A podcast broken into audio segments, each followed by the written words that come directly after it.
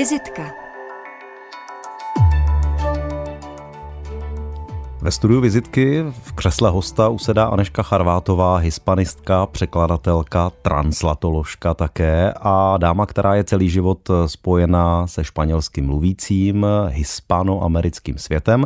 Aktuálně také spoludramaturgině a překladatelka povídkové řady, kterou už můžete ve vltavském vysílání a také na webu Vltavy slyšet. Tak i o tom bude řeč. Dobrý den od mikrofonu přeje Anešce Charvátové i vám, milí posluchači, také David Ham. Hamr. Dobrý den. Paní Charvátová, začněme tedy rovnou onou povídkovou řadou. Při příležitosti španělského předsednictví Rady Evropské unie připravil Český rozhlas sérii povídek, které mají společný jazyk a možná i něco jiného. Vy jste dobře obeznámena s těmi texty. Mají něco konkrétního společného, co je charakterizuje? To se myslím velmi těžko najde takový opravdu jednotící prvek. To bychom se museli vůbec podívat na to, co se dnes píše v Latinské Americe a ve Španělsku a je to takové obtížné téma. Já bych řekla, že tam je eh, důležité to, že se na poput Cervantesova institutu, kterému je potřeba poděkovat za eh, tento skvělý nápad, jakož i za další, které tady v Praze už snad 16 let podniká, tak eh, na poput Cervantesova institutu jsme dostali s Blankou Starkovou a s Michalem Špínou z A2 e, e, velké množství textů povídkových od různých autorů španělsky píšících. To znamená ze Španělska kontinentálního a z Latinské Ameriky. E, kritérium bylo vybrat povídky, které by se daly rozhlasově zpracovat. To znamená ideálně, když je tam hodně dialogů samozřejmě, neměli by příliš otevřeně pojednávat téma násilí, neměly by být příliš sprosté, aby se dali vysílat v rozhlase, měly by mít ideální délku plus minus 10 normostran a k tomu samozřejmě, aby byly nějak reprezentativní. Eh, bylo to trošku těžké vybírat, zejména proto, že jak jste se zeptal, co mají eh, ty povídky společné, tak jak bych řekla, že jeden z rysů současné literatury je právě to, že velmi často zobrazuje násilí. Násilí všech různých forem násilí uvnitř rodiny, násilí mezigendrové, násilí rozpadlého státu a tak dále a tak dále. Eh, takže omezit se na to, aby to nebylo příliš násilné, zároveň aby to nebylo příliš pesimistické. Velká řada povídek měla jako ústřední téma smrti a různé zase typy toho, jak se lze vyrovnávat ze smrtí. Takže to byla taková kritéria, podle kterých jsme, řekněme, spíše vylučovali. No a potom eh, jsme se snažili, aby ty povídky měly nějaký šmrnc, měly nějaký vtip a ideálně také eh, jsme se pokusili představit ty literatury, které u nás nejsou moc známé. Takže mezi autory povídek najdeme třeba Ekvádorku, co my tady víme o literatuře z Ekvádoru podstatě nic, dalo by se říci. Je tam salvadorský autor, opět Salvador velmi málo kdy reprezentován v českých překladech, e, z Bolívie, z Kostariky, z Guatemaly. To jsou všechno jako státy do značné míry opomíjené. Takže jsme rádi, že e, tam jsou skvělí autoři, kteří jsou mimo náš kulturní okruh už dostatečně známí, jsou velmi mladí a přicházejí e, s novými nápady. A pak eh, také bych řekla, že eh, důležité bylo nejenom téma, které dost často právě se blížilo eh, jednak k tomu násilí, ale také samozřejmě vztahovým záležitostem, ale i popisu kontextu, v nichž, eh, v jakém lidé eh, musí žít, tak také forma, jakou byly ty povídky napsány, aby byla něčím nová, něčím zajímavá. Je tam řada, řekněme, experimentů s vypravěčskými hlasy, s hledisky a tak dále. Tak to je velmi pestrý trs. Vy jste použila, když jste mluvila o těch jednotlivých kusech, že reprezentují literatury, tedy mluvila jste v plurále. Přesto se ptám, zda najdeme eh, v těch povídkách, které tedy propadly tím sítem těch kritérií, nějaký jednotící prvek, který by možná definoval nějaký společný latinskoamerický, hispanoamerický substrát. Je možné třeba zrovna to násilí, nebo možná téma rozpadu státu, rozpadu nějaké struktury. Najdete tam nějaké esence, které jsou shodné?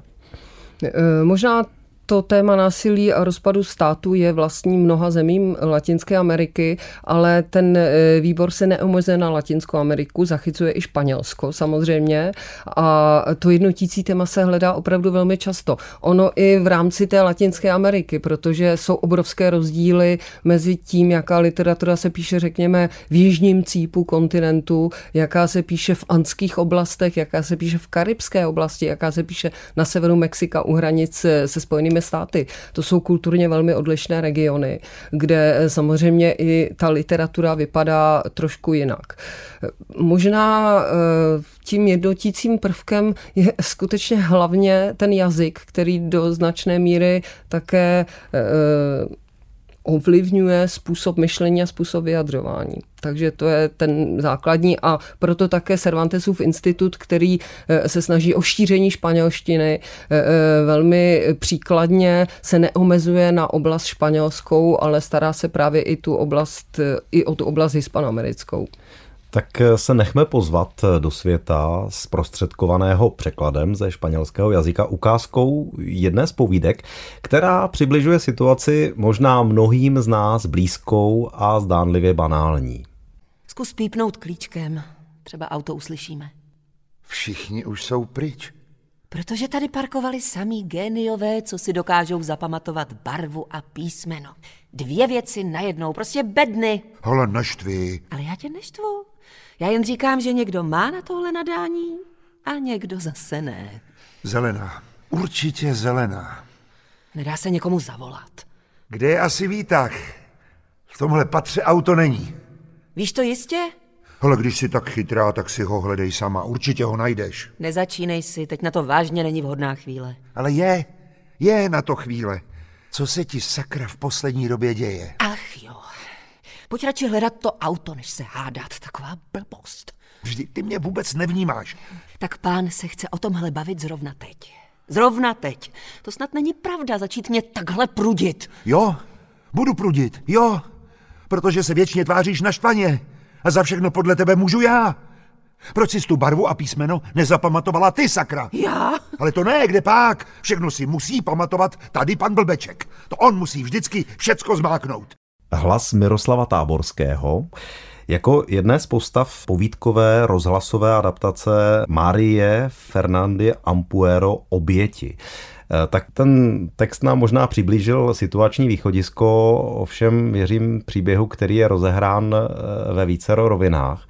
Co reprezentuje tento text z hlediska eh, literatury z hlediska příběhu, který se vztahuje taky nějak k vám jako k překladatelce? Maria Fernanda Ampuero je ekvádorská autorka, která patří k nejmladší generaci a e, právě ona vydala dvě povídkové sbírky, jejichž opravdu jednodícím tématem je násilí nahlížené ze všech možných úhlů. E, e, násilí uvnitř rodiny, rodičů na dětech, řekněme, násilí mezi sourozenci, násilí mezi kamarády, šikana mezi kamarádkami, ale i takové jiné, méně výrazné typy násilí násilí, skrytého násilí, psychologického násilí. Také tam má jednu povídku, kde například transponuje biblický příběh do současného Ekvádoru. A e, všechny ty povídky e, se dají charakterizovat e, tím, jak o povídce mluvil můj oblíbený argentinský autor Julio Cortázar, že správná povídka je jako když jedeme na kole na kole musíme neustále šlapat, jinak spadneme. Tak podobně ta povídka se musí udržovat neustálém napětí, aby nespadla. A zároveň ta povídka je jako vystřelený šíp, který letí přímo na cíl a měla by čtenáře knockoutovat překvapivou pointou. A tohle všechno eh, tady najdeme. Eh, eh, ten dialog, vlastně celá tahle povídka je dialog dvojice, která nemůže najít auto v podzemním parkovišti. Jak jste předeslal, ano, je to určitě noční můra mnoha z nás. Já když jsem vyzvedávala dceru na lečišti ve, Frank- ve Frankfurtu, tak jsem si na tuhle povídku vzpomněla a říkala jsem si, ne, to se mi přece tady nemůže stát. Eh, ale eh, je to jenom jakési východisko, na základě kterého se odvíjí krize vztahu eh, těchto dvou eh, mladých, pravděpodobně manželů, v nejmenovaném hlavním městě. Takže i to je výborné, že eh, ty povídky se sice zcela zjevně odehrávají v Ekvadoru, ale není tam nikde jmenován, takže si tam každý může dosadit to vlastní. A jak se postupně vlastně odvíjejí ty vzájemné výčitky a odkrývají se před čtenářem všechny prohřešky a všechny schválnosti, co si ti manželé navzájem dělají či dělali.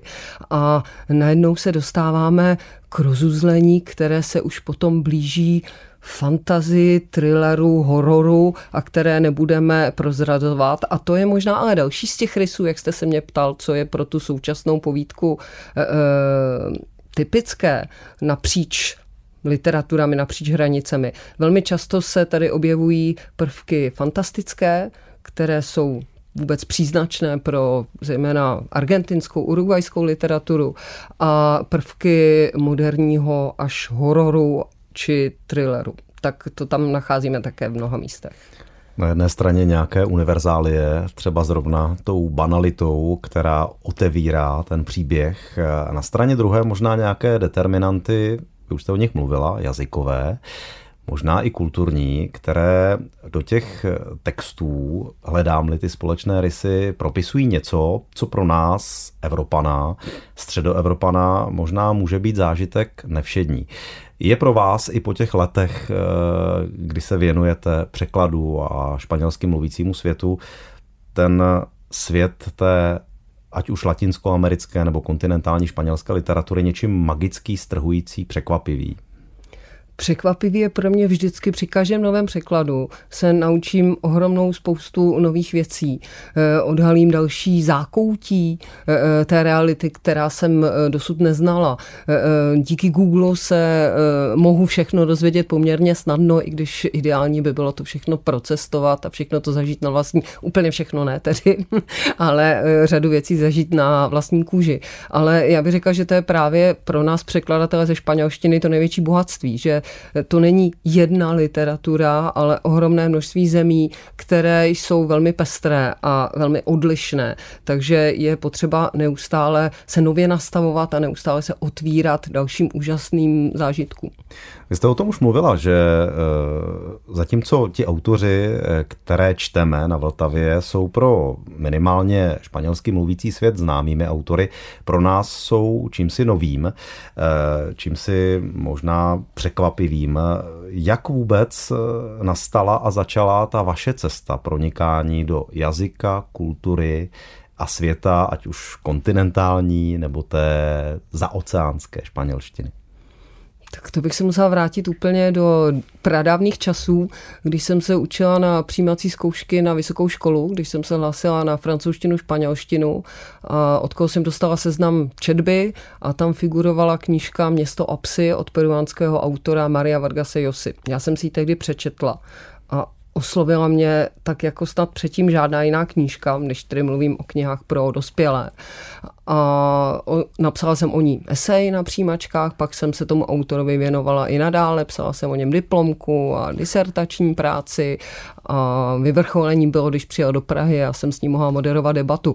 Tak to bylo pro mě takové zásadní setkání hmm. s úplně jiným světem, který jsem neznala a e, není to kniha přitom, která by e, ukazovala nějaký prales nebo nějakou zajímavou krajinu. Je to kniha odehrávající se ve městě, městě a ve vojenském gymnáziu, takže člověk by řekl pro 18-letou holku prostředí, které není nijak zajímavé, ale bylo to napsané takovým způsobem. Právě ta forma toho vyprávění mě naprosto dostala.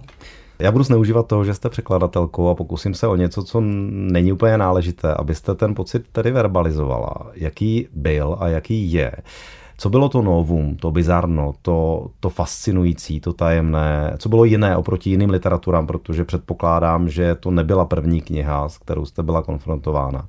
Tak eh, jak popsat ten exotický závan, který nastal a tu fascinaci, která možná ještě trvá?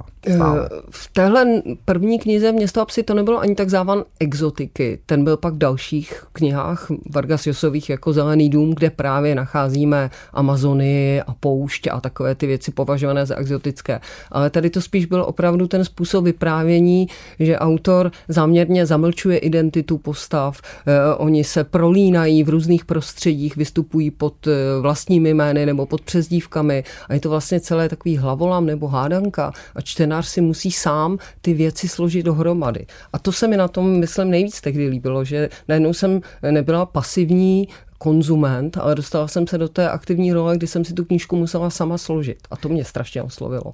A máte pocit, že to je třeba ten výstavbový postup, že je determinován kulturně, že je to způsob, jak se třeba v těchto zemích vypráví, anebo je to spíš autorské individuum, které dokáže takto? Já jsem, já si, pardon, že vám do toho skáču, já si myslím, že tohle je eh, věc, která je spjatá s dobou, kdy byla tahle kniha napsaná a která je právě spjatá s tím slavným obdobím takzvaného boomu eh, v 60. letech, kdy eh, tady v Evropě se mělo za to, že román je víceméně mrtvý žánr, ale právě tam vtrhli ty latinoameričané, nejenom Vargas Llosa, ale Gabriel Garcia Márquez a Carlos Fuentes a Julio Cortázar a Ernesto Sabato a spousta dalších a e, ti ukázali, že ten román jde psát úplně nově, úplně jinak a že naopak je obrovsky životaschopný. A přinesli nový způsob vyprávění, jinak s ohromnou energií, s látkou zajímavou ale i s tou formou, která byla do značné míry eh, nová. Dneska už eh, to jsou všechno věci víceméně omleté. Dneska, když tak někdo píše, tak už to je epigon. Ale samozřejmě v 60. letech to určitě novum bylo a pro mě tehdy v tom věku to bylo taky ohromně nové. Jak s tou energií koresponduje volba první písně Patty Smith? Eh, tak Patty Smith je moje oblíbená zpěvačka už dávno, ale ještě více po té, co jsem se e, e, dočetla, že má velmi ráda mého kmenového autora Roberta Boláňa, o kterém právě říká, že jeho psaní má stejnou energii jako punková muzika a že ona si jeho knihy četla několikrát. Dokonce je o ní známá historka, že když měla jet na turné se svou kapelou, tak všem členům kapely dala e, román 2666, který má teda asi 800 stran. A kdo kdo ten román nepřečetl, tak řekla, že na žádné turné nepojede. A byly tam protesty, ale eh, Patty Smith naprosto nekompromisně trvala na svém, že celá kapela musí mít přečteného Boláňa. Energie, energie a síla, která jde z písně Patty Smith, eh, People Have the Power, píseň, kterou vybírá Aneška Charvátová, překladatelka ze španělštiny, překladatelka latinskoamerických i kontinentálních španělských literatur. Eh, vy jste před chvílí eh, mluvila o tom, že energie Patty Smith té písně je ve shodě s náladou některých textů, o kterých jsme mluvili. My jsme také eh, jistým způsobem eh, v 60. letech připomněli, nebo když jsme se vrátili do 60. let, připomněli novou energii románu, který eh, zažil svoji renesanci. Ovšem, naše dnešní povídání jsme také odvodili od povídek, tedy od krátkých žánrů. Říká se, že obojí mají španělsky píšící autoři v Malíku. Jak to jde dohromady? Jsou to podle mě naprosto rozdílné tvary. Eh, jak to, že povídka i román je, je doménou, eh, doménou latinskoamerických i španělských autorů? Já bych řekla, že e, většina dělá obojí s takovými významnými výjimkami, jako byl třeba slavný Jorge Luis Borges, který psal zásadně krátké útvary, protože chtěl být vždycky dokonalý a podle jeho názoru román, protože je tak rozsáhlý, nemůže být nikdy dokonalý. E, e, jinak myslím, že ta povídka jim vlastní také proto, že to je přece jenom útvar do jisté míry kratší, který nezabere tolik času a který je zároveň někdy takové, takovým jakým jakýmsi cvičením předtím, než se člověk pustí do rozsáhlejších eh, prací. Eh, latinskoamerická literatura, když vznikala eh, v době po dosažení nezávislosti, pokud teda řekneme, že ty jednotlivé země mají literatury až od doby, kdy mají i svoji politickou nezávislost, tak ona měla dost často i různá pomocná poslání právě tvořit identitu národa a tak dále. A možná i ty krátké povídky byly pro tohle vhodnější než než ty velké romány. Jinak, když se vrátím ke svému oblíbenému Kortásarovi, jehož definice povídky už jsem tady naznačila, tak on tady, on také velmi eh, pěkně třeba srovnává právě, co to je román a co to je povídka, že eh, zatímco povídka je dokonalá koule uzavřená, tak román je mnohostěn, který se otvírá do všech stran, nebo eh, povídka je jako fotografie, kdežto román je jako film složitý. Tak na tom vlastně velmi omezeném žánru povídky je možné si jaksi nacvičit všechno.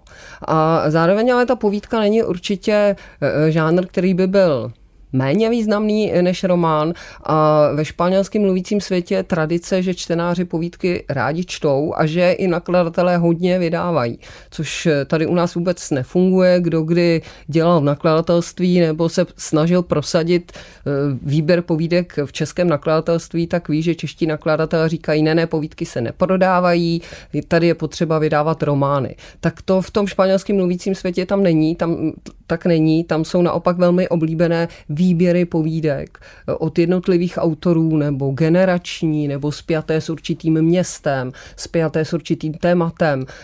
Je to to čtenářsky oblíbené a myslím, že i ten náš výběr je toho trošku dokladem, že jsme měli obrovské množství materiálů, spíš bylo eh, těžké vybrat z toho to, co by mohlo být opravdu reprezentativní. Já se ještě vrátím k tomu románu. Eh, vy jste už před chvílí naznačila, že takovým iniciačním impulzem byl vstup do fikčního světa, který předestřel autor románu Město a psy, nobelista Josa.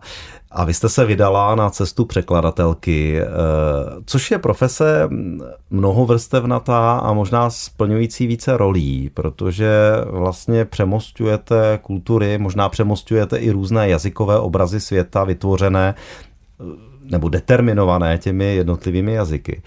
Tak je to víc řemeslo, nebo je to spíš umělecká profese? Vím, že to je mnohovrstevnatá otázka taky, ale co to je za roli, co to je za břemeno nebo privilegium?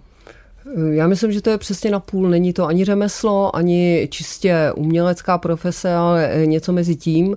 Já myslím, že dobrý překladatel, dobrá překladatelka tady na genderu vůbec nezáleží. Prostě ten, kdo překládá, se musí dokázat vyjadřovat tak, jako to dělá jeho autor. To znamená, ať jsem žena nebo ne, tak musím dokázat psát o tom, jak to vypadá na eh, povinné vojenské službě. Musím nasát ten jazyk, kterým se tam mluví. Eh, eh, ačkoliv jsem bílá, tak musím dokázat překládat, jak mluví e, černoši. Musím e, dokázat vyjádřit různé právě sociálně podmíne, podmíněné e, jazyky, různé rasově podmíněné věci. Místně to všecko je věc, kterou ten překladatel musí dokázat. A proto je třeba neustále čerpat různé další a další eh, způsoby vyjadřování. My jsme takové jako houby, bych řekla, my překladatelé, co jako kdekoliv jsme, tak eh, eh, já si to občas dokonce i zapisuji a pokud si to nezapisuji, tak se snažím si zapamatovat, co kdo říká v nějaké konkrétní situaci s tím, že určitě to pak někdy použiju v překladu. A jak se to řemeslo rodí? A teď řemeslo berte s velkými uvozovkami, protože vy už jste řekla, že ta profese, řemeslo řekněme, má i silný umělecký přesah. Logicky. Tvoříte nějaké umělecké tvary. A jak jste ho získávala vy? Já vím, že vy jste měla velmi solidní románský background doma. Byla jste vychována v jazycích s románským backgroundem, takže určitě něco jste si nesla z domova. Věřím, že hodně zmůže i sečtělost a literatura. Dá se překladatelská profese naučit, dá se, dá se získat vzděláním, anebo je tam deviza talentu především a nějaké výbavy prenatální, řekněme? Zase řekl bych, že tam je obojí. Je, je asi nejdůležitější ze všeho sečtělost. Sečtělost v rodném jazyce, to je první podmínka a e, pak e, naučit se určitě to řemeslo dá. Ty řemeslné věci se naučit dají. A ideálně se dají naučit metodou pokusu a omylu, nebo spíš tak, že prostě překládáte, překládáte, překládáte a někdo zkušený vám to opravuje, opravuje, opravuje, říká, tohle se nesmí dělat, takhle ne, v žádném případě tohle naopak výborné. A e, to je asi nejlepší způsob, jak se naučit překládat. Ale samozřejmě k tomu musí potom přistoupit nějaká ta, řekněme, umělecká, to slovo je příliš vznešené, tak ho ne, nerada používám, ale taková nějaká nadstavba, že vždycky pak, když je to jenom řemeslo, tak tam je všechno jednoznačné. Ale v té literatuře máte řadu bohatých kontextů a vy musíte se pokusit jednak ty kontexty různé rozpoznat a pak je vyjádřit v té češtině. A to je potom jako ten problém, to už je nad tím řemeslem. A co formovalo vás? Jaké byly ty formativní impulzy ve vaší cestě e, za tou profesí, ať už tedy v dětství, ve škole, tak potom v té praxi, kdybyste měla definovat nějaké milníky nebo klíčové body, klíčové interventy?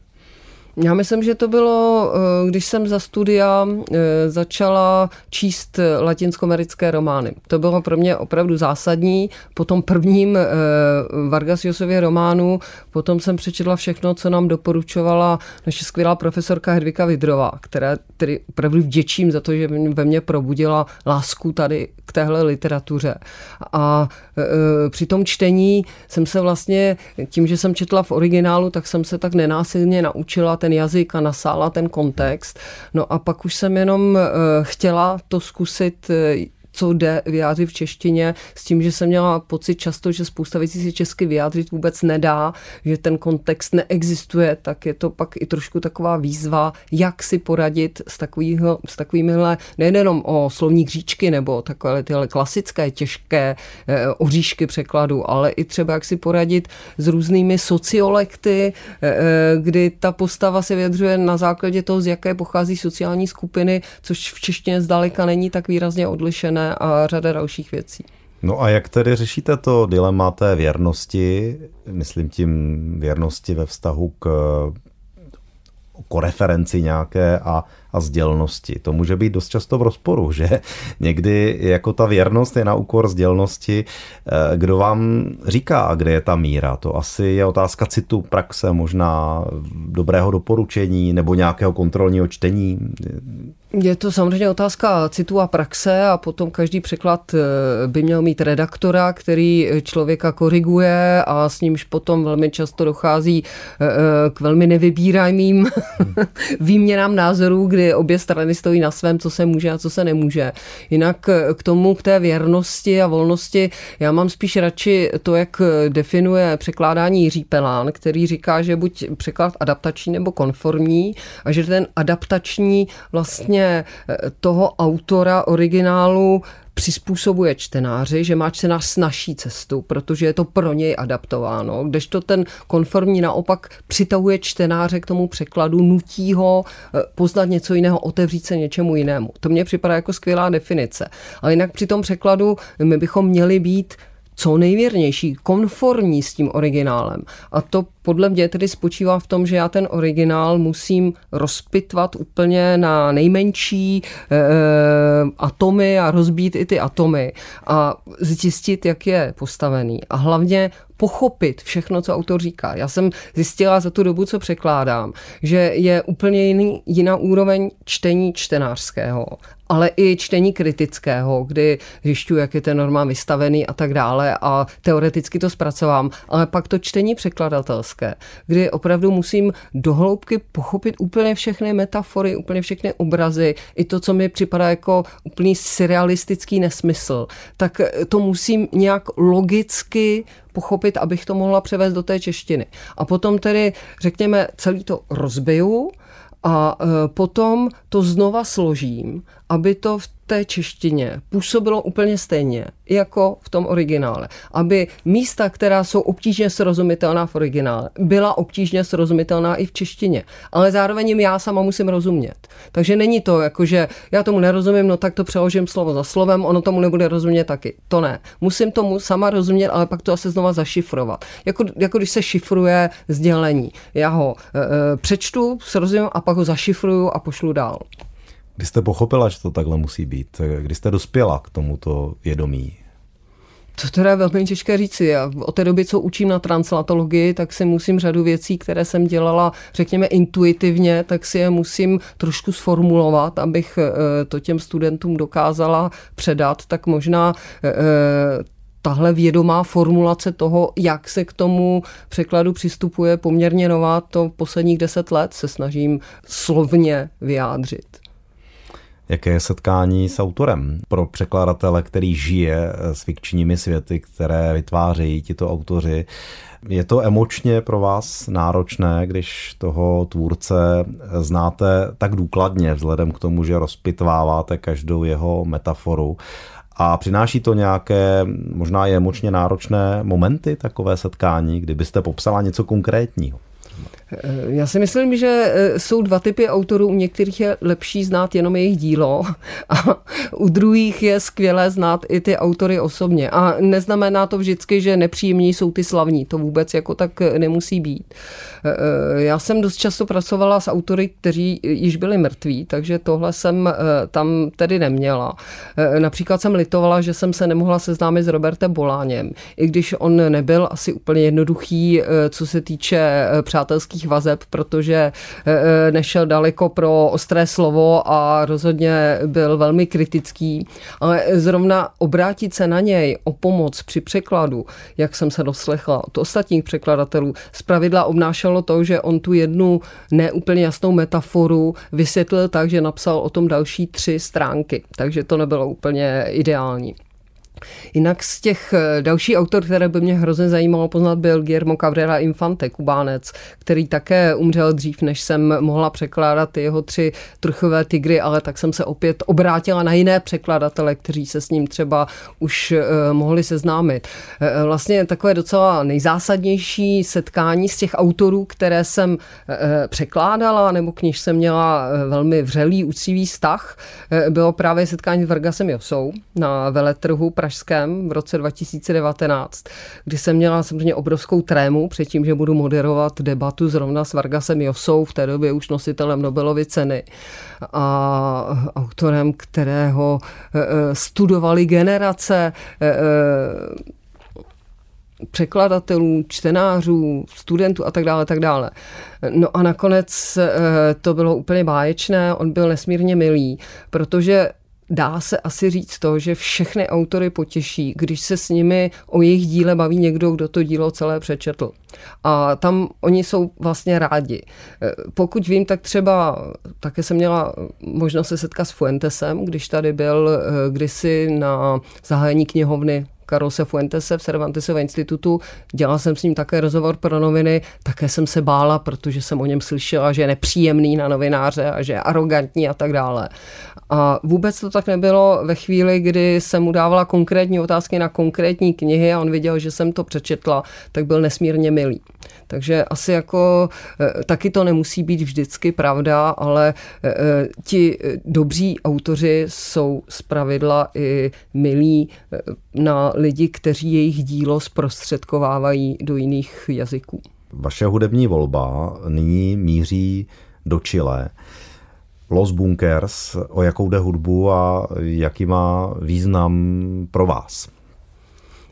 Je to současná roková skupina, která je sice čilská, ale zároveň zahrnuje ještě další oblasti. Ta písnička, kterou jsem eh, vybrala, je eh, o Santiago de Chile a napsal ji slavný kubánský písničkář Silvio Rodriguez a vlastně napsal ji po Pinochetově puči, od kterého zrovna letos uplynulo 50 let, takže se hodně připomínal. Jinak tahle písnička zněla jako jeden eh, z hlavních, jedno z hlavních hudebních témat eh, v seriálu čilské televize eh, Kardinálovy archívy, který byl obrovsky zajímavý a zabýval se případem mnoha lidí zmizelých, zavražděných, mučených za diktatury a vykářstvím solidarity, kde advokáti pomáhali lidem najít své příbuzné.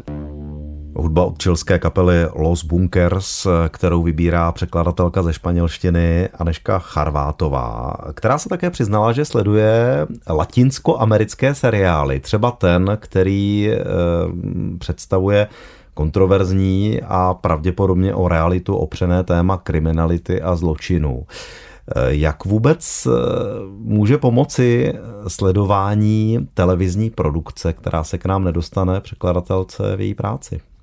Já myslím, že je to hrozně důležité i z hlediska jazykového, protože nikde eh, lépe nenaposloucháte současnou, eh, současný jazyk, než právě eh, v replikách, jak spolu lidé normálně mluví. Takže jako jazykově to se nenaučíte v žádné učebnici. Tohle buď tam v té zemi žijete a když nemůžete žít v té zemi, tak samozřejmě jsou seriály a seriály, telenovely odstřižené od reality tak dobré nejsou, ale konec konců i tam, kde je všechno hodně idealizované, tak i tam vidíte to prostředí, samozřejmě musíte s určitou dávkou kritična k tomu přistupovat, ale e, vidět ta prostředí, která se tam střetávají, e, určitě stojí za to. A myslím si, že mě to jazykově dalo hodně, že já ty seriály, e, samozřejmě ne ty, které se dávají u nás, oni se u nás možná nedávají vůbec žádné, ale třeba občas na Netflixu nějaký seriál i z Latinské Ameriky se objeví. Ty nejsou úplně špatné. Já spíš se snažím teda najít ty, které se k nám nedostanou, které třeba jsou na Netflixu, ale cizím, americkém, eh, tak eh, tam se jako i hodně dá poučit o dějinách. Ono jsou i kvalitní seriály, kde se opravdu zpracovávají zajímavé epizody z posledních současných dějin. A to vám dá hodně pro pochopení mentality té země, pro pochopení reálí, ale hlavně pro ten jazyk. Mně se stalo moc krát třeba, že jsem e, e, nějaké rčení, nějaké e, něco, e, co by člověk bral jako velmi originální básnickou metaforu a tak by to také překládal s pokusem o originální vidění a pak jsem to slyšela v seriálu, že se to úplně běžně používá v hovorové řeči. Napadá mě a to samozřejmě platí možná víc pro literaturu než pro ty seriály, ale každý vyprávěný příběh eh, přibližuje kulturu, realitu a myšlení těch světů, eh, do nichž nás ty příběhy zvou. Eh, my už jsme o tom trošku mluvili na začátku, že to není jeden svět, ale je to celá drůza světů jaké ty světy jsou a jak moc jsou odlišné od naší středoevropské perspektivy. Už jsme zmínili, že třeba zrovna ta povídková řada, kterou nyní vysíláme na Vltavě, eh, je pro českého čtenáře a posluchače neběžná. Představuje ovšem svět a texty, které s nimiž jsou alespoň tedy španělsky mluvící čtenáři dobře obeznámeni. Tak co to je za svět? Jaké problémy krom toho násilí, eh, jaké dimenze nám může ukázat eh, a co ukazuje vám konfrontace s tou literaturou úplně jiného, nestředoevropského. Vy říkáte, že to je neběžné, to, co se e, zpracovává v těchto povídkách, které se teď vysílají na Vltavě. Ale ono vlastně to hlavní téma je takové všeobecně lidské všude stejné. Tam, když se podíváme na řadu těch povídek, tak se tam zpracovává e, konflikt e, vztahů mezi milenci, konflikt vztahů v rodině, mezi sourozenci, mezi rodiči a dětmi. To jsou věci, které vůbec nejsou exotické. Oni jsou často zasazené do toho exotického prostředí, i když, jak jsme viděli tady v obětech Marie Fernandy Ampuero, podzemní parkoviště není nějak exotické prostředí. E, takže ono je to zajímavé tím, že je to zasazené jinam, ale vlastně my si z toho můžeme pro svůj život vybrat e, věci, které jsou platné zrovna i tady. A co to vidění světa? Je třeba jiné? Ten magický realismus, je to něco typického pro tu Latinskou Ameriku? Jiný způsob nazírání na věci, na problém, na vztahy? No, ten magický realismus je taková ta nálepka, co se dala kdysi Garcio Marquesovi a která už dneska je taky hodně vyšeptalá a dneska už se řekla bych magický realismus neprovozuje. Dneska spíš, jak jsme o tom mluvili i u těchto povídek, je tam e, určitá dávka fantazie. Ten fantastický svět, který se prolíná svět, se světem skutečným. A to bych řekla, že jeden z výrazných rysů právě latinskoamerické literatury a vidíme to i v řadě těchto povídek, že vlastně v tom myšlení eh, těch postav a v, tom, v té jejich eh, polopřímé řeči, v toku eh, jejich vnitřních představ dochází k naprostému smísení reálného světa a světa snového, světa který si vyfantazírovali, případně světa mrtvých. A to je něco, co v naší literatuře není tak běžné. A co zejména v té latinskoamerické literatuře nacházíme velmi často, takovým průkopníkem byl slavný Juan Rulfo v 50. letech se svým románem Pedro Páramo, kdy v polovičce knížky zjistíme, že vypravěč už je dávno mrtvý. Ale to propojení toho světa skutečného s neskutečným, eh, eh, k němuž dochází i v rámci právě eh, myšlení eh, vypravěče je tam hrozně časté a to je na tom jako zajímavé.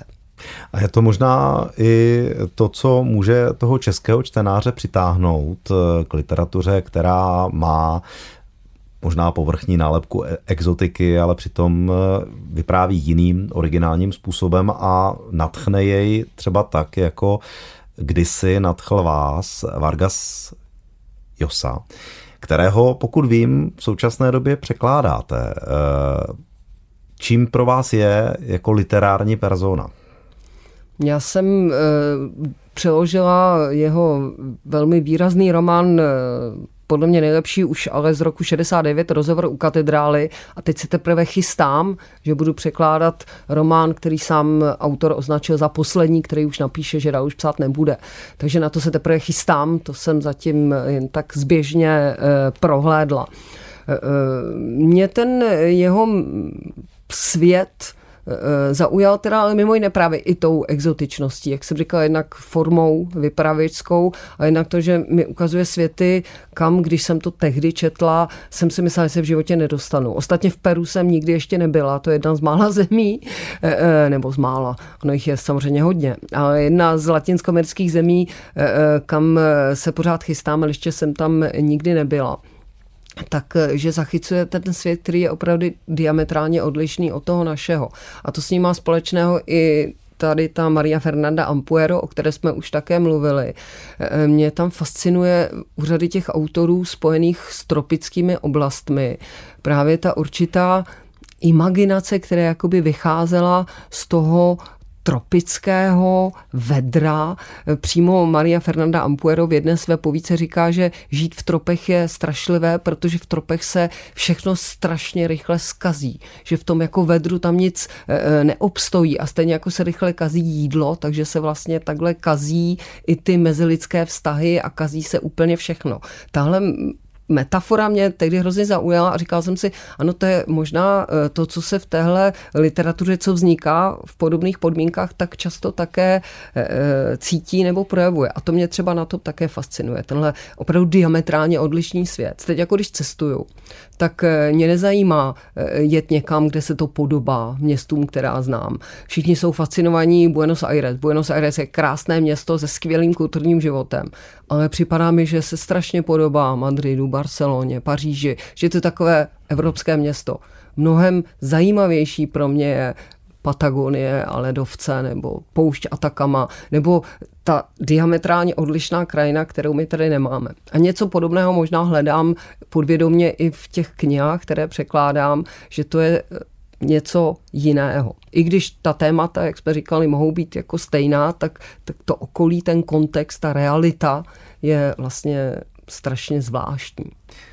Kde si jsem slyšela, teď nedokážu dedikovat ten výrok, který budu komolit eh, jeho původci, že v té Latinské Americe se potkává ten španělský bík s tím kondorem nebo s tím orlem.